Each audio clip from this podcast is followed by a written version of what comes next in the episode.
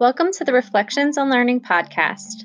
This is my final podcast in the series of Universal Design for Learning and ADA compliance reflections as my class is wrapping up and I've completed my final project.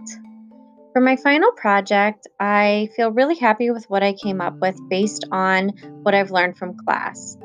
Some of my major takeaways are recognizing some new tools that make designing online instruction a lot easier for a wide range of ability levels and comfort levels with technology. I'm excited to have some of these resources going forward. I really enjoyed the book creator resource, I thought that was excellent. And I also have found some really nice Google Slide templates that I think are intuitive and will be helpful for young students as well as older students to be able to access and their parents, even if they don't have a good technology or a strong technology background, I should say. I definitely think I will be a more inclusive designer from now on. I've definitely really understood a lot more about learning how to motivate my students and provide relevance for them by giving them choices and helping them to understand why the content is important.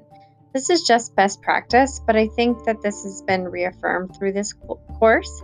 And I also think it's important to think about learner strengths and weaknesses and potential opportunities and threats before designing instruction, as we did with the SWOT analysis in my class. And I definitely want to continue to use that method of reflecting on the learner prior to designing instruction.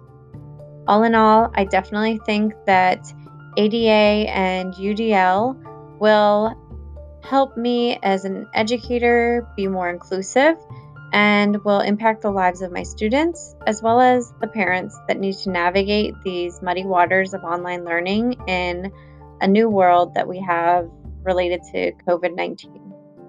I would definitely encourage others to explore these practices. By learning more about universal design for learning and ADA compliance, it just makes it that much easier to ensure that what we're doing is accessible for all and we're not discriminating based on a variety of factors. I felt like this class was really worthwhile and I'm really proud of what I developed and I look forward to using the tools and the methods that I learned in the future. I hope that you've also learned something from listening, and I want to thank my professor, Dr. Farah Valera, for all of her amazing guidance and uh, just a wealth of information that I will definitely take with me as I continue on through my professional life and my educational career.